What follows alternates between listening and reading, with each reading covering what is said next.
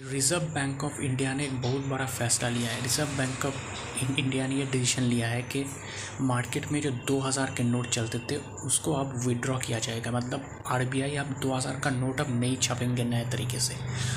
RBI ने ये फैसला इसलिए लिया क्योंकि बहुत सारे लोग जो है 2000 का नोट यूज़ नहीं करते थे और ये मार्केट में खट रहा था। और इससे भ्रष्टाचार भी बढ़ रहा था तो इसको रोक लगाने के लिए आर ने फैसला लिया है।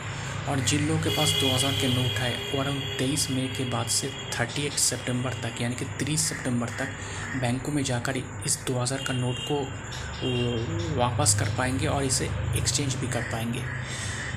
तो आपको पता है कि साल 2016 में जब प्रधानमंत्री मोदी ने नोटबंदी का ऐलान किया था, तब से 2000 नोट चल रहे थे। तो इस पर पॉलिटिक्स हो रहा है, तृणमूल कांग्रेस कांग्रेस का मानना है फेल हो गया। इसलिए आप, मोदी सरकार ये सब फैसला ले रहा है।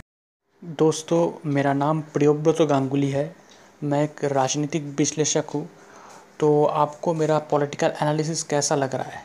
अगर आप मुझे, मेरे एनालिसिस के बारे में या मुझे कोई का कमेंट करना चाहते, कोई मैसेज सेंड करना चाहते तो आप मुझे ईमेल कर सकते हैं। मेरा ईमेल आईडी आप देखना, मेरे प्रोफ़ाइल पर है Mishti man nine at the rate of Gmail dot com Mishti man M I S T I M double A N nine at the rate of Gmail dot com शुक्रिया।